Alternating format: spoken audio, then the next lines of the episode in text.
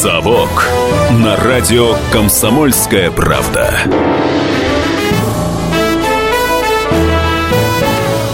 Как всегда по пятницам программа «Совок». Программа для тех, кто вырос в Советском Союзе, но ничего о нем не знает. В студии Иван Панкин, это я и мой коллега Павел Пряников, политический обозреватель радио «Комсомольская правда», историк. Паш, привет. Да, здравствуйте. Забыл сказать, что ты э, создатель портала толкователь.ру еще. Да. Ну да. Чтобы все понимали, что ты действительно компетентный историк. Так вот, сегодня мы будем говорить о фальсификациях, о фальсификациях историй.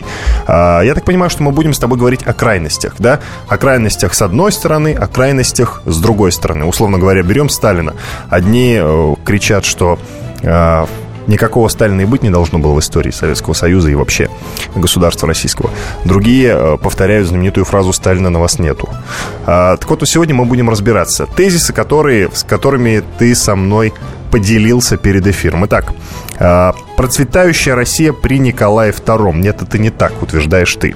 Страна была отсталая, и эта отсталость в начале 20 века только нарастала. А, далее. Ленин совершал революцию на немецкие деньги. Нет, это не так, говорит Павел. Третье. Сталин первым хотел начать войну против Гитлера. Нет, это не так, уверен Павел. Все правильно, Паша? Да, все Я правильно, не да, все правильно. И четвертый пункт, самый, самый любопытный, на мой взгляд. Америка – наш вечный враг. Нет, это не так. В ключевые моменты нашей истории США выступали как самый верный союзник. Паш, ну, мне тебя жаль. Мне тебя жаль. Я подозреваю, что тебе придется сейчас принять бой от наших слушателей. А, номер прямого эфира 8 800 200 ровно 9702. Либо пишите э, вопросы к Павлу и пожелания, в частности, э, на в наш WhatsApp. Плюс 7 967 200 ровно 9702. А, хотя, слушай, а давай вопрос зададим вот какой слушателям лучше, да? Конечно, вы можете высказывать нам э, свои пожелания, свои вопросы, но вот что мне интересно. Министр культуры Владимир Мединский, не так давно это было, он э, высказал мнение, что учебники по истории должны учитывать интересы государства. А согласны вы с ним или нет? Да, Паш, спросим? Да, давайте спросим. Но если вы хотите что-то сказать Павлу, вы, в частности, можете участвовать в нашей дискуссии. Напомню, номер 8 800 200 ровно 9702. Это наш студийный номер телефона. Либо пишите нам в WhatsApp. Плюс 7 967 200 ровно 9702. Павел, а, еще один ключевой инфоповод благодаря которому мы здесь сегодня собрались с тобой. А не так давно, как ты сказал, 16 числа. 16 марта, да. 16 марта что произошло? А, был уволен глава Госархива Мироненко. Знаменитый тем, что осенью прошлого года сказал, что никакого подвига 28 панфиловцев не было. Ну, в частности, это вот ему впрямую, наверное, вину никто не ставил, но это послужило, на мой взгляд, такой последней каплей. Ну, вроде как, от э, этого человека. Вроде как действительно подвига этого не было, разве Подвига нет? не было, да. Так. Но это как раз мы вот и говорим о тех э, примерах фальсификации истории, которые стали частью истории. И, Хотя- люди, и люди, не задумываясь об этом, тиражируют те или иные мифы. Хотя панфиловцы все равно герои. Герои, безусловно. Просто не было подвига в том виде, в котором нам его описывали ранее. Да. Все правильно? Да, всё Ладно. правильно. Это понятно. Это один из инфоповодов. Итак, давай обо всем по порядку. Давай начнем тогда а, с процветающей России при Николае II. Да, в кавычках. Страна была отсталая. Эта отсталость э, в начале 20 века только нарастала. Устойчивый миф. Э, Первым об этом заговорил э, режиссер Станислав Говорухин России, который мы потеряли в разгар перестройки. И во многом, кстати, способствовал тому этот фильм, что советская власть была опрокинута. Ну и сегодня этот э, тезис звучит очень часто у многих. Начиная от Никиты Михалкова и там, заканчивая Татьяной Тол- Толстой, писательницей. Э, Как мы видим, это люди в основном из высшего дворянского сословия э, придерживаются этого принципа. Но есть такая скучная, скучная часть истории, как статистика, которая говорит, что, конечно же, никакой процветающей России в начале 20 века не было.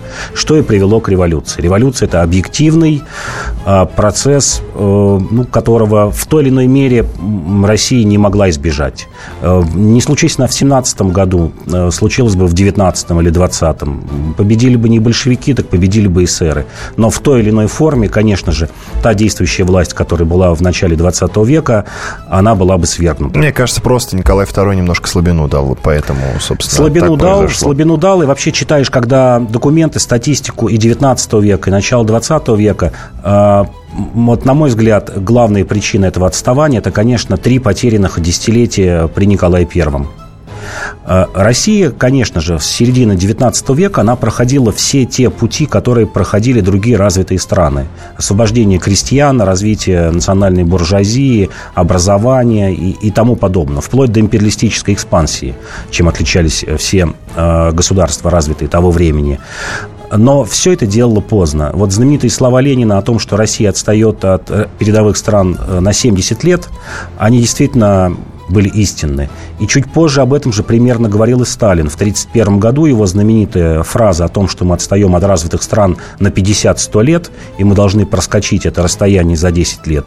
Это он говорил об, об индустриализации. Да, да, да, перед индустриализацией да, он 30, сказал. 31 угу. год. Вот это вот отставание, оно сохранялось. Да, Россия бурно развивалась, но вот это от, от, отставание, оно не сокращалось. Мы даже можем посмотреть, что и весь, весь 20 век наш, нынешний, он тоже... Э, сохраняет вот эту дистанцию отставания от развитых стран, в первую очередь от США и там трех-четырех ведущих э, держав мира э, в, в Германия, Франция, Англия, Япония.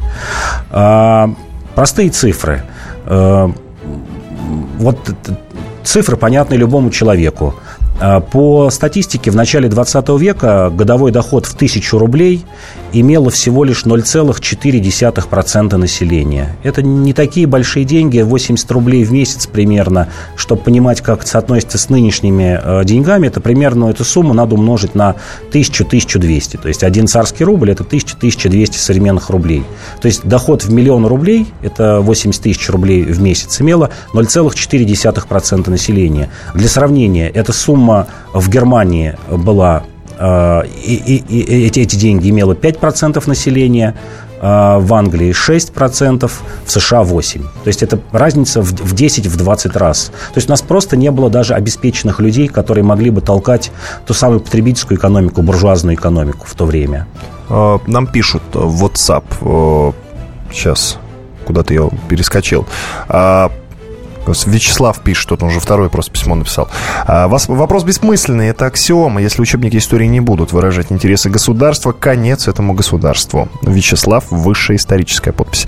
И а, вот еще вопрос от него. В чем выражалась империалистическая экспансия России? Примеры, пожалуйста. А примеры... А у нас осталось совсем немного да, времени. Ну, в следующей ну... части мы, Вячеслав, мы обязательно озвучим ответ на ваш вопрос. Последний час уходящего дня. Каждый четверг в 23 часа по московскому времени. Откровенный разговор об отношениях между людьми. Единственное на российском радио классическое немецкое шоу. Мартина Видеман поговорит с вами о мужчинах и женщинах, праздниках и буднях, о людях с ограниченными возможностями и о тех, кому повезло, о счастье и несчастье. Предельный градус откровенности. Беседа один на один. Мартина Видеман, ваш друг и советчик. Радио «Комсомольская правда» каждый четверг в 23 часа по московскому времени. Программа «Айнс-2 Видеман».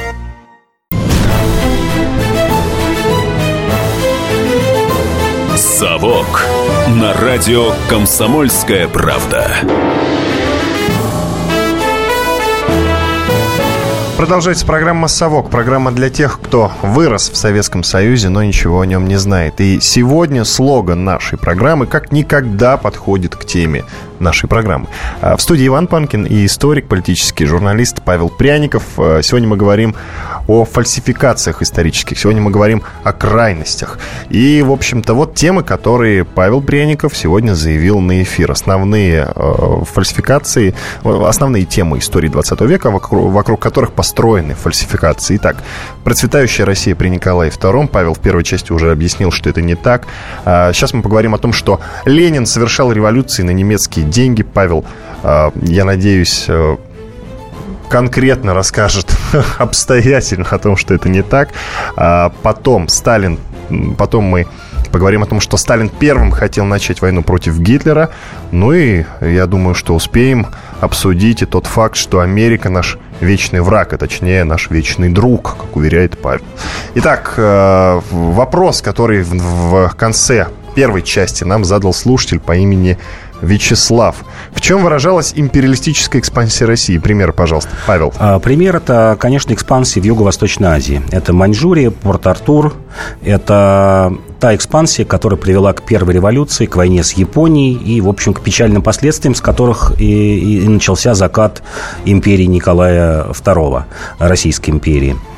А, можно еще много говорить о статистических данных об отсталости России. Буквально там, не знаю, можно привести такой пример, как средняя продолжительность жизни, которая была гораздо ниже, детская смертность, заработки, э, выраженные в рублях. Сейчас я просто вот быстро скажу. Например, Вашингтонское э, бюро труда в, в начале 20 века, 1907 год, определяло, что э, средний заработок чернорабочего в США был 71 рубль при 50, в месяц, при 56-часовой рабочей неделе. В Германии 31 рубль, а в России 17, при том, что трудовая неделя была 65 часов. Вот примерное соотношение.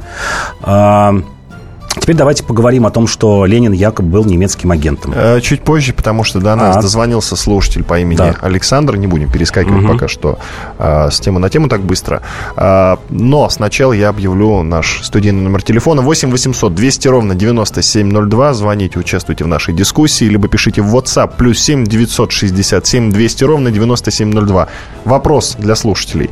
Министр культуры не так давно, Владимир Мединский, министр культуры Владимир Мединский не так давно заявил о том, том, что учебники по истории должны учитывать интересы государства. Вы согласны с этим или нет? А теперь давайте послушаем Александра. Здравствуйте. Здрасте. Александр, да, слушаем вас. Э, э, я согласен, э, как говорится, и с тем, что, скажем так, заявлено, и с тем, что учебники должны как говорится, все это ну, учитывать, э, э, скажем интересы так, да? государства. В общем, интересы государства. Да, так вот, э, хотелось что сказать. У нас э, вот в это перес, ну, постперестроечное, скажем так, время, да, вот есть и позже, вот, э, учебники э, очень такие тяжелые были, в том числе там Соросовские и так далее. Вот я, ну, застал это дело. Вот, и хотел что сказать, значит, э, очень много, значит, у нас э, вранья, грубо выражаясь, пришло от потомков белогвардейцев и вот их, э, ну, скажем так, приспешников. Вот, очень много сейчас перебрали. Вот, то, что мы там, э, ну, скажем так, Красная Армия, РКК, да, значит, защищала там э, страну от внешних интервентов, которые были поддержаны белогвардейцами, да, там, от американцев, там, французов, англичан и прочих, да, значит, э, это как бы все ушло, об этом никто не говорит. То есть это внешняя интервенция была, поддержана белогвардейцами. Вот, это никто не говорит. Николая II убили, как я помню, значит, э, потому что рвались белые, да, то есть и боялись, э, скажем так, э, власти, что, ну, местные в том числе, в первую очередь, да, что, как говорится, они его, ну, поднимут на щит и, скажем так, попрут дальше на Москву. Вот, ко всему прочему. И плюс очень много, в том числе, вот, представьте себе, 13 год, да, а, очень много зерна продали, в том числе в Германию, а потом сидели, как говорится, чуть ли не по карточкам, там тоже голод был во многих местах и так далее, не хватало ну, продовольствия. Вот. То есть, то есть вот такие вот вещи. Спасибо, Александр, большое вам. А, Паш, с другой стороны, да, вот э, послушав Александра, я сделал вывод, что он согласен, во-первых, с тобой, при этом он согласен с тем, что учебники по истории должны учитывать интересы государства. Но только а, в тех учебниках, по которым мы учимся сейчас, ну, во всяком случае, по тем учебникам, по которым учился я, все совсем наоборот. Понимаешь меня? А, по тем учебникам а, Ленин совершал революцию на немецкие деньги – Понимаешь? Это прям вот я вот Я это помню из школьной программы. Я это помню из школьной программы, Паша. Ну вот это, конечно, удивительно, да. Ничего что, удивительного что в этом нет. Но единственное, конечно, попадает. Сталин первым хотел на- начать войну против Гитлера. Это, конечно, э, бред, которую э, закинул нам господин Резун-Суворов. Это да. Америка наш вечный враг. Никогда Америку э, в учебниках по истории не хвалили. Понимаешь? Э, именно поэтому. Э, далее, давай уже перейдем к тому, что вот как раз Ленин совершил революцию на немецкие деньги. Нет, это не так, говоришь ты. Да. Ну, а, попробуй мне доказать. Да, это. есть э, прекрасная книга интересного английского разведчика Джорджа Хилла, который провел в России почти два года, с середины 17 года. Он в ней э, описывает э, историю появления этих фальшивок о том, что Ленин является немецким шпионом. История эта появилась в середине 17 года, после июльского восстания большевиков неудачного, когда временному правительству нужно было доказать людям, что все это устраивают агенты э, оси, не только Германии, там еще, как вы помните, Австро-Венгрия и Турция, э, для того, чтобы вывести Россию из, из войны. Э, у Временного правительства был четкий э, такой стратегический план войну продолжать до победного конца, несмотря ни на что, что, кстати, привело к, к свержению этого режима и революции Октябрьской. Э, так вот, фальшивку эти, эту начали фабриковать французы, и есть даже инициатор, тот же Джордж Хилл называет инициатор этой фальшивки. Это министр обороны Франции Альберт Тома. И конкретный разработчик, кто вот прям печатал эти документы на машинке, это капитан немецкой, э, французской разведки Пьер Лоран. Со стороны Временного правительства им помогал э, глава контрразведки Борис Никитин. Э, эти документы кочевали а, из одного ведомства в другое. А, при Керенском была летом создана комиссия по расследованию деятельности Ленина и большевиков. А, деятельность эта была к началу осени потихоньку свернута, потому что привела к неприятным таким последствиям для Временного правительства, состоящего в основном из эсеров, ну и помогали им кадеты и меньшевики, э, которых показало, что поддержкой, э, зарубежной поддержкой пользуются как раз эсеры, действующая власть, которые из Франции получали довольно-таки много денег, ну, на рубли того времени около 2 миллионов рублей. А затем эти документы, э, это примерно 70 листов, которые якобы были из немецкого генштаба выкрадены, ну и там разведчики якобы в этом поучаствовали. Э, в конце 17-го, в начале 18 года Э, британская разведка СИС э, в лице как раз того же Джорджа Хилла э, купила эти документы за 15 тысяч фунтов стерлингов. Это примерно 150 тысяч рублей того времени. Хилл посмотрел эти документы, обнаружил, что это фальшивка, но там есть ряд технических особенностей, например, там западающие буквы «Е», он обратил на всех документов. Ну а самое главное, что все эти 70 документов были отпечатаны на одной машинке. Хотя приходили якобы из разных ведомств, из немецкого генштаба, из их разведки, там, донесения каких-то агентов, все 70 документов. Хилл ужаснулся, а, и продал, это вообще, конечно, смешная история, и продал эти документы американской разведке за 25 тысяч фунтов стерлингов, то есть еще и заработал 10 тысяч. А, после этого эти документы стали именоваться так называемые документы Сиссона, это издатель э, Сиссон, который опубликовал эти документы. Американцы потом быстро поняли, ну, чуть дольше это, конечно, было, чем у, у англичан, которые там просекли это буквально за два месяца. У, у них примерно до, 25, до 21 года фигурировало как настоящий, потом они признали, что да, это тоже фальшивка. О том, что это фальшивка, упоминал, упоминало множество исторических лиц. В первую очередь, например, немецкий генштаб, который 2 э, апреля 19 года через газету Deutsche Allgemeine Zeitung объявил, что это подлог, что никогда этого не было. А, это доказывает рассказывал и чешский президент э, Масарик который тоже рассказывал историю появления этой фальшивки.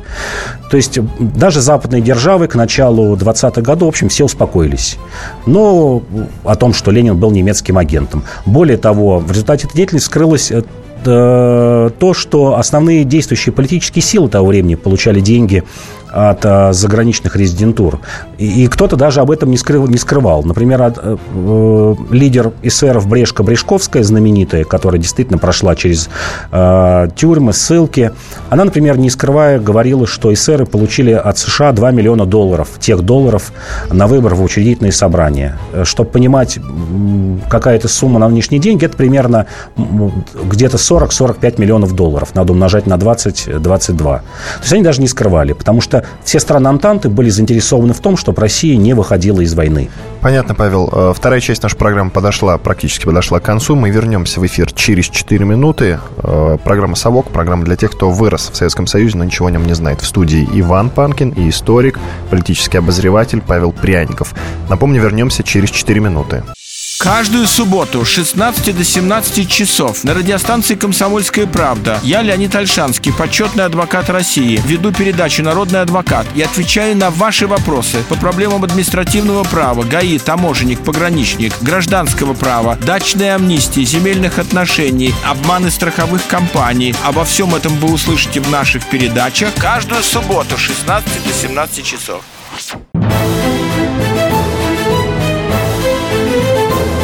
«Совок» на радио «Комсомольская правда».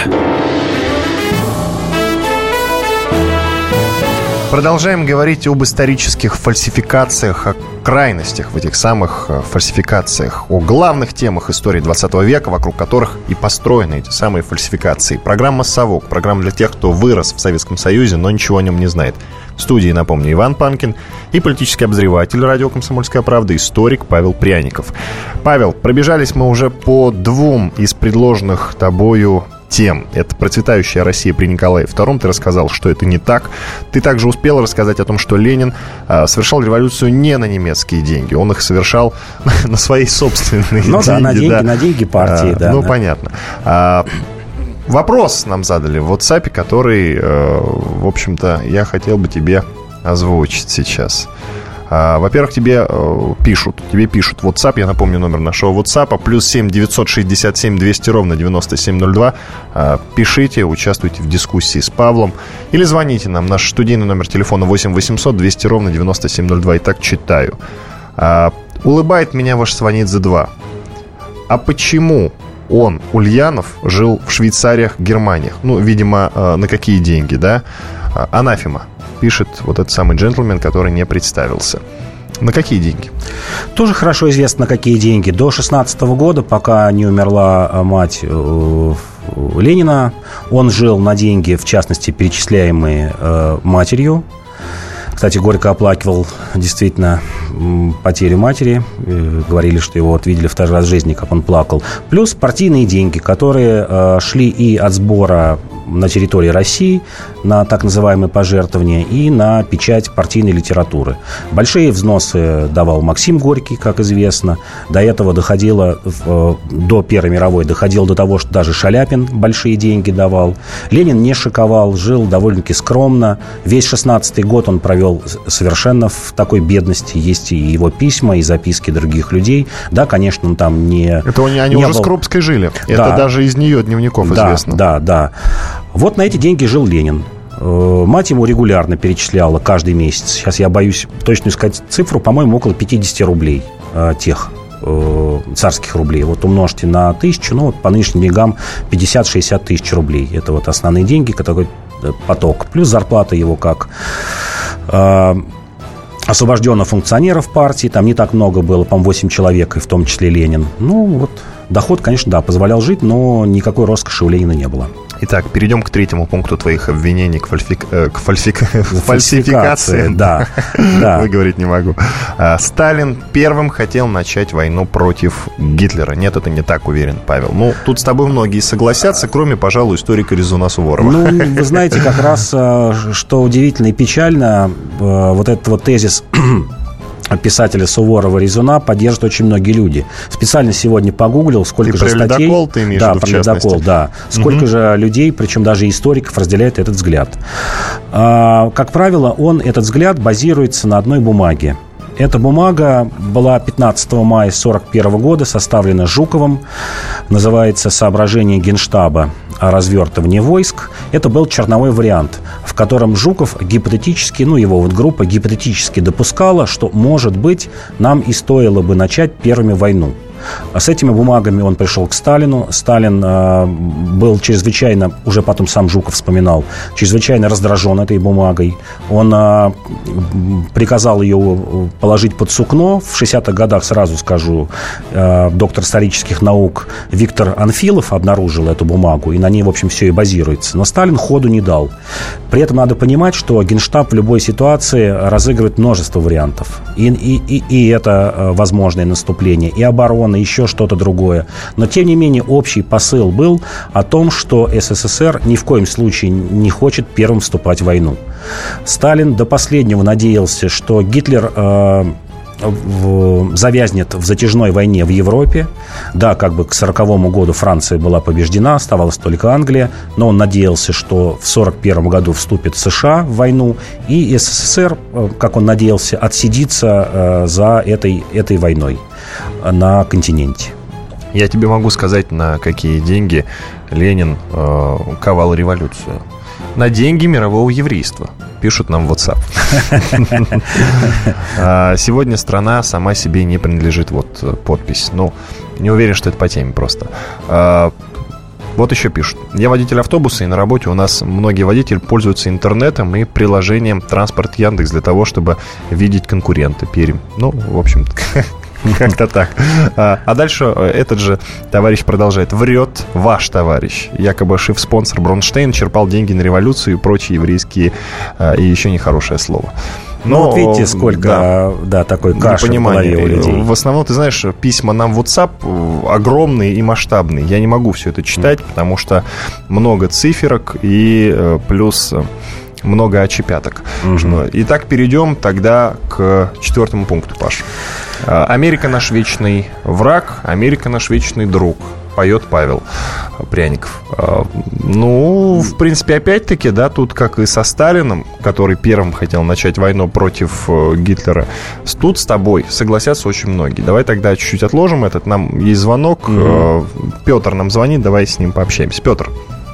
А, добрый вечер. Добрый вечер. Ну, ради бога, пусть под редакцией господина Бединского будет издан учебник по истории. И пусть там будет только э, такая шапка. Ну, так вы-то с этим согласны? Согласны? Ваше мнение, пожалуйста. А, ну, вопрос повторите, я тогда... А, министр культуры Владимир Мединский э, сказал, что учебники по истории должны учитывать интересы государства. Вы с этим согласны или нет? Нет, пусть напечатают официальную историю с названием «Официальная история». Пусть там будут учтены интересы государства, но если это будут интересы государства, понимаемые так, как понимает господин Мединский, ну, мне жалко, в общем-то, наших школьников. И пусть издают дальше хрестоматии, мемуары и так далее. Я когда еще в советской школе учился, наш директор сказал – вот вы будущие математики, у нас там был математический уклад, он сказал, но самый главный предмет для вас история, вот сущая правда. Вот если бы наши лидеры, и советские, и, по, и постсоветские особенно, хоть что-нибудь знали из нашей истории, из правды, которые вот ваши уважаемые гости сегодня говорят, я с ними полностью согласен, да, вот, не хочу просто время занимать. Я думаю, что мы бы не сочиняли историю для этой новой России. Это вся э, история, которая выходит из-под пера людей типа Мединского и так далее, она э, чисто утилитарная. Она направлена на то, чтобы добиться какой-то узкой группы лиц своих э, узкокорыстных целей. Так получается. Это очень обидно, очень жалко. Это России может стоить ее будущего. Спасибо. Спасибо вам большое. Э, вот еще пишут нам в WhatsApp. Я, с твоего позволения, Паша, напомню, mm-hmm. что мы задаем вопрос нашим слушателям. Министр культуры Владимир Мединский, не так давно это было, заявил, что учебники по истории должны учитывать интересы государства. Э, вы согласны с этим или нет? Звоните нам. Наш студийный номер телефона 8 800 200 ровно 9702, либо пишите нам в WhatsApp плюс 7 967 200 ровно 9702. А, и вот, собственно, пишут. В корне не согласен с вашим историком. Пиндосия всегда была врагом. Ленд-лиз не на халяву поставляли. Сталина Хрущ измощал.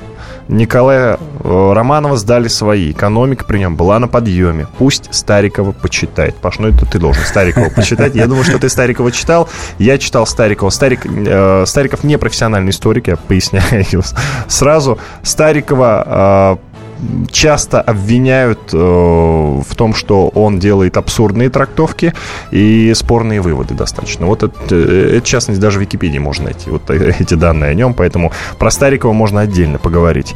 А мы вернемся ровно через 4 минуты в студии Иван Панкин и Павел Пряников, историк и политический обозреватель радио «Комсомольская правда».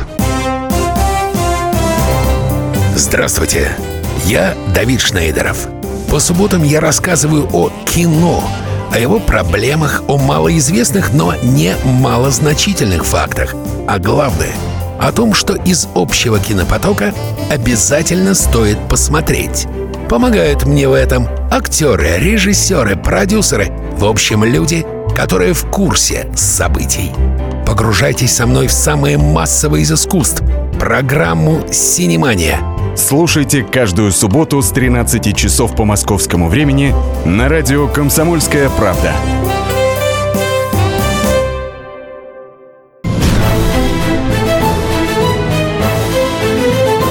«Совок» на радио «Комсомольская правда». Продолжается программа «Совок», программа для тех, кто вырос в Советском Союзе, но ничего о нем не знает. Продолжаем говорить об исторических фальсификациях, а точнее о крайностях, которые бросаются то те стороны, которые, э, скажем так, настроены лояльно по отношению к советской, э, российской истории, и наоборот, нелояльно. Так вот, э, одни из главных тем истории 20 века, вокруг которых построены фальсификации. Процветающая Россия при Николае II. Ленин совершил революцию на немецкие деньги. Сталин первым хотел начать войну против Гитлера. Америка наш вечный враг.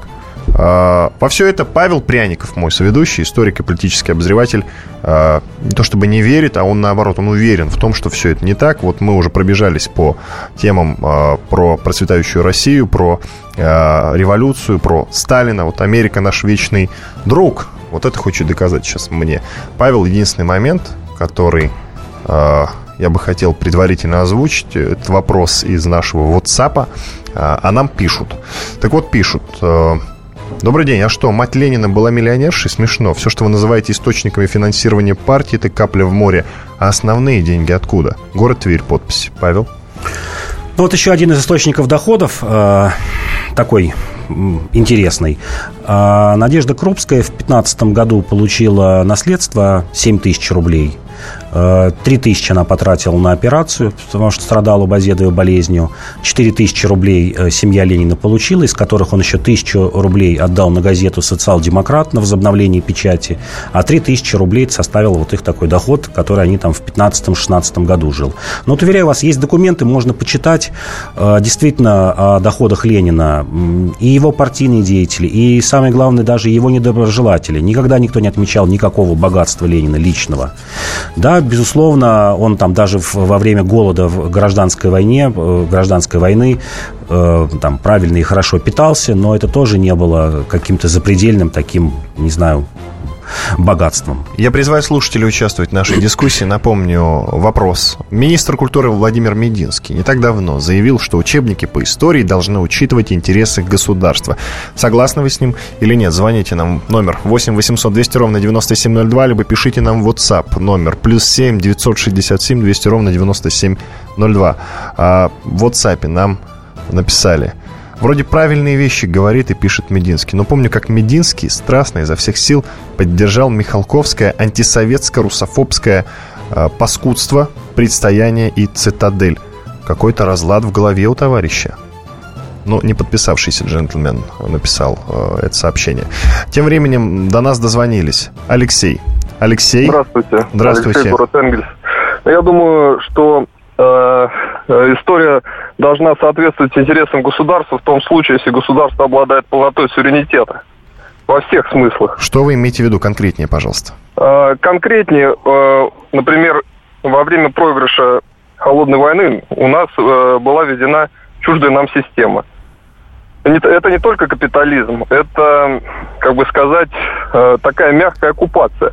Ну, как мы к ней пристрастились. Мы к ней пристрастились. Да. Она не снята до сих пор с нашей страны. И поэтому, э, если в данном, э, на данном этапе э, мы будем подстраивать исторические интересы под наше государство, то мы можем получить то есть, какую-то катастрофу. То есть все-таки что... должна быть некая пропаганда, да?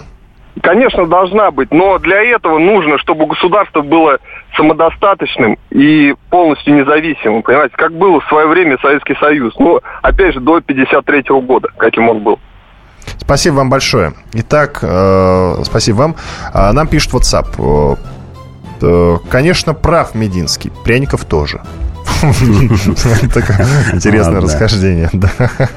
Вот нам, э, я уже забыл, зачитывал я или нет. Господа, коммунизм — это шизофрения стопроцентная. С американским народом мы братья, Владимир написал. Но тут э, можно либо спорить, либо соглашаться, да.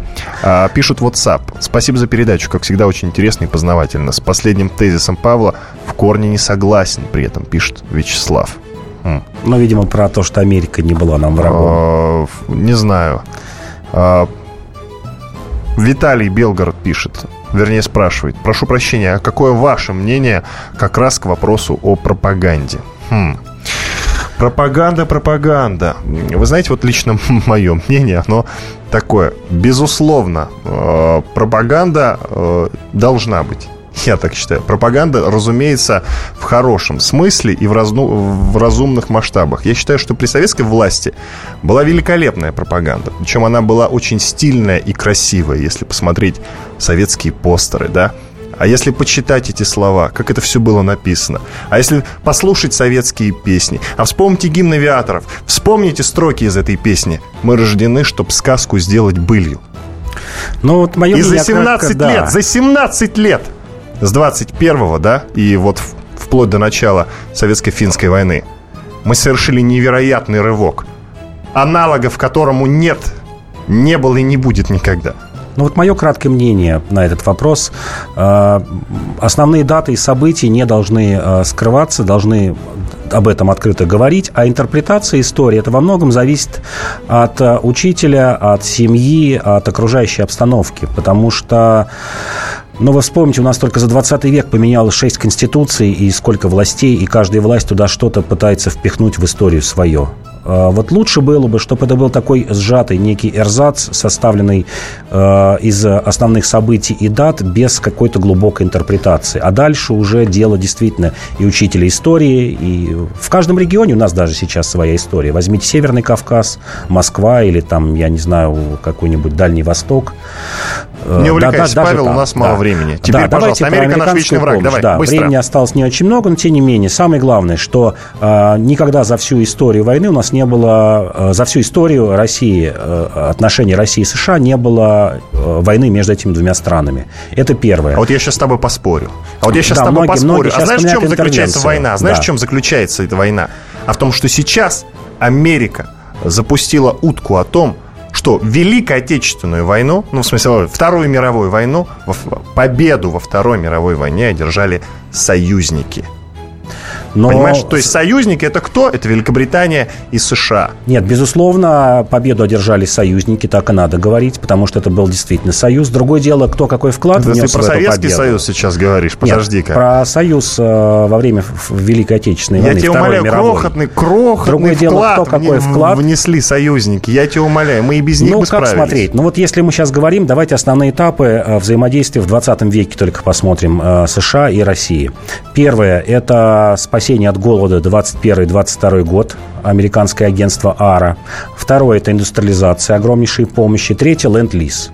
Если говорить ленд-лиз, вот, по-моему, в начале кто-то там э, говорил, одна из записей была, что вот мы от них ничего не получили. Конечно же, это не так. Есть официальные цифры. Получили мы 11 миллиардов 300 э, миллионов долларов э, продукции на эту сумму, а обратно должны были отдать неиспользованную гражданскую технику и всего лишь на сумму миллиард триста миллионов. Но даже этого Сталин не отдал. Там долго шли переговоры. Он пытался 300 э, миллионов торговались, 170 миллионов. В конце концов, кстати говоря, при Путине э, уже полностью выплатили за ленд-лиз. Это очень долгая история отдельная. И при Брежневе торговались, и при Ельцине. В конце концов, в 2006 году мы выплатили 722 миллиона долларов, э, современных долларов за ленд-лиз.